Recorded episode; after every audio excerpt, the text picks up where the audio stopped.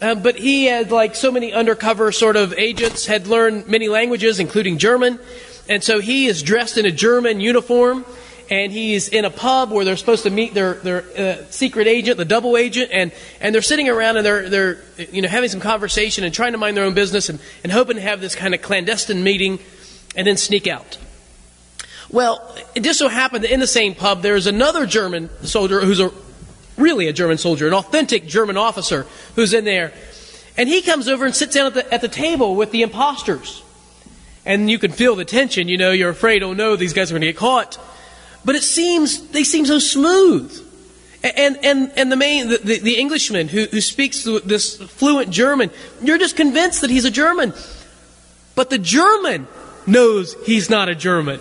He, he can't really tell what it is. You know, the uniform is correct. The language is there. It's all the proper accent. There's a, everything seems, but there's something that's just not right. And so he, he, he questions, you know, where, what part of the country are you from? And, and he's trying to be aloof and, and, and not answer the question, but he eventually does. I'm from the northern mountain country. You know, we all sort of talk like this. And, and, and yeah, maybe that's not it. There's something else. And, and, and he's just about convinced that, that the, the, the German is, is just about convinced that they're authentic. And he's, a he's ready to go and, and he says, How about one more round? And, and so the Englishman who's pretending to be a German says, Yeah, we'll have, we'll have three more, um, whatever we're drinking. And he holds up three fingers just like this. And that's when the German knows he's a fraud. He says everybody from the hill country in the northern part makes a three like this, you know, with the first three fingers, not the last three on your hand. And they knew he was a fraud. It, they, there was something about him. And of course, it, it explodes and there's lots of gunfire and, and, and he, the undercover operative is outed. Sometimes it's hard to spot a phony, isn't it? I mean, sometimes, well, you know, they're, they're really good. I, I used to work at a uh, at office supply store, and, and I remember that uh, the Secret Service came in one time. There were counterfeit bills in our up and down the street that people had been using, and you, you, know, if you ever seen a counterfeit bill, they look really good, you know? I mean, it was hard not to believe. Well, of course somebody would have taken that. Sometimes you have to be quite an expert. You have to look, look very intently to spot the real thing versus spotting a counterfeit. Well, I mean, other places like in me, you know, I, I've just developed this love for sushi. You know, but when I go into a Japanese restaurant, it takes me forever to look at a menu. You know, I'm not sure what I like. I, I know I like some things. I know I don't like others. And so, uh, you know, I'm looking, I'm not an expert. My friend Beth, she goes in and she doesn't even look at the menu. She tells the, she tells the cook to cook up something he doesn't even have a menu. You know, like, put it in this fresh wrap. How do you do that? You know, I'm a novice. I'm not an expert and it shows right away. Sometimes it's in our accent. Sometimes it's, you know, little things give away the experts, don't they? I'm walking in a store today, and this woman says to me, you know, I'm dressed like this, not all of this, but you know, get this shirt on backwards a bit, and um, and, and, so I walk into the store today, and, and, it happens every, well, probably not every day, but every week it happens. I walk into a store or a pub or a restaurant or something like that, and someone says, you know, I have this question I want to ask you, like they've known me all their life, you know, and and, and I'm happy to a- answer it, and and I did. I answered this question for this woman. She spotted me, you know. It's that uniform. Gives you away. You're on the inside there, and so I, I want to know. But how can you tell if a person is an authentic Christian? And how can you tell if someone is an authentic Christian? Well, you say, they pray. Maybe they read the Bible. They go to church. They help needy people.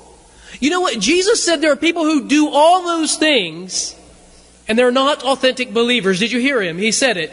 They were, he called it, what did he call them? He called them hypocrites, didn't he? They hypocrites, they love to stand on the street corners and pray. They love to, to ring a bell or sound a trumpet before they give away money so that everybody sees them doing it. They love to be noticed for their good deeds. Yes, Christians, authentic followers of God, do these things. They read their Bible, they give to the poor, they help the needy, they, they go to church, they receive the sacrament. But that doesn't make them Christian. It doesn't make them Christian that they do these things. They do these things because they are. And so the beware, I don't know if you noticed it, the, very first uh, word in this sentence was beware. Be careful. Be on your guard in the gospel lesson. Beware of what? Beware of doing righteousness. Notice that phrase. Beware of doing righteousness. Not beware of being righteous. Right? You can you don't have to beware of being righteous. Be righteous. That's fine. Beware of doing righteousness.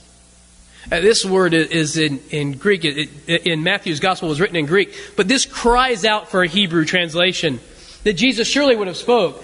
Beware of doing sadik in Hebrew. Doing right things. Beware of doing the sort of good things, we might even say.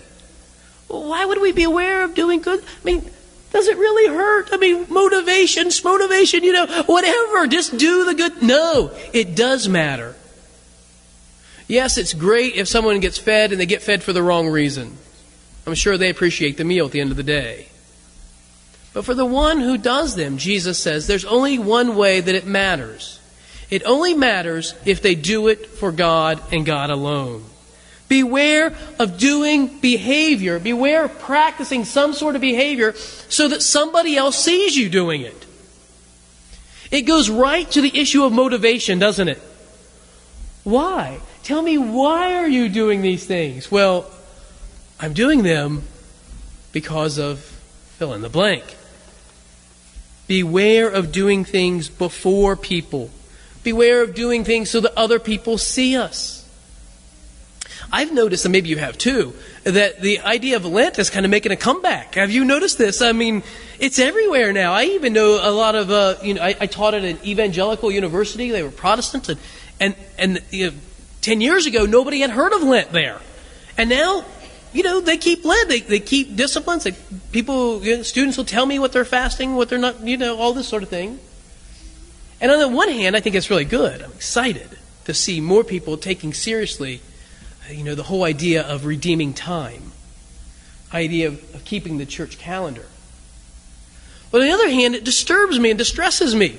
You know, I, I, you should keep it, and I should know what you're keeping it. You know, your fasting is not about telling me, your professor, I would tell them. Your fasting is about what you do before the Lord. And this is just a small thing, isn't it? Our fasting is just a small thing. It's that little pain in your stomach when you say, oh, gee, I sure like to have something to eat right now, but you don't. As a continual reminder to be prayerful, to be, to be aware of your sinfulness and the way that it separates you from God. A little bit of a pain, kind of like a, a string tied around your finger when you were a little kid. You remember that, maybe, right? No? When I was a little kid, and that was a long time ago, you'd tie a string around your finger to remind you of something. My problem was I had strings on every finger because I could never remember what the first one was for, you know? So it was always like, it's fasting is a reminder. It's a little bit of pain in our day that says, wait, there's something more important than a meal right now. That, I think, more important thing is to be aware of the Lord's presence in our lives, to be aware that our own sinfulness separates us from Him, to be aware that there are people who go to bed tonight without anything to eat, to be aware that today there will be parents who will bury their children because their children didn't have enough food or medicine. In fact, 20,000 children will die today of starvation or starvation related diseases in our world. Fasting is a reminder that this is our, the world that we live in, that we bear responsibility, and that doing good is about doing good because God is paying attention. It's about living as if we are on stage, but there's only one person in the audience. There's only one person that we're, we're trying to please, only one person whose pleasure even matters in the world. There's a story about this, um, about this princess. Uh, she was uh, she lived in a very sheltered and, and, secluded life. Her parents kept her in in their, their great big home, and, and, and she wasn't allowed out like other girls. And, and so as she grew older, she got a little more rebellious, and she disguised herself. And, and she would go out into the countryside so she could just see the world. And one day she disguised herself as, um, you know, uh, a sort of haggardly old woman, for lack of better terms, and she goes out into the, the countryside and, and it begins to pour and pour rain. And so she goes to the first house that she sees and she knocks on the door and, and this woman comes to the, to the door and, and she says to her, you know, might you have an umbrella? You know, I'm just caught out in the rain and, and I'm trying to get home, and would you have an umbrella you could spare? And the woman looked at her and says, Oh, you know, you wretched thing. Yes, I'm sure I do. And she goes in and she looks through her collection of umbrellas and finds this rattiest old umbrella with holes in it, and she shoves it out the door and, you know, kind of you know, snarkily says, Here, take this one, and slams the door shut in her face. And the princess takes the, the umbrella and goes home, and the next day returns, you know, in royal carriage, in royal attire. And she knocks on the door, and she says to the woman at the home, Yesterday you loaned me this umbrella, and I wanted to return it. I was in disguise, and so of course you didn't recognize me. And the woman, of course, at the door stands aghast, and she says, If only I had known it was you, I would have given you my very best. And the whole discipline of Lent is to remind us that it is the Lord who's at our door. And if only we could give him our very best. In the name of the Father, and the Son, and the Holy Spirit.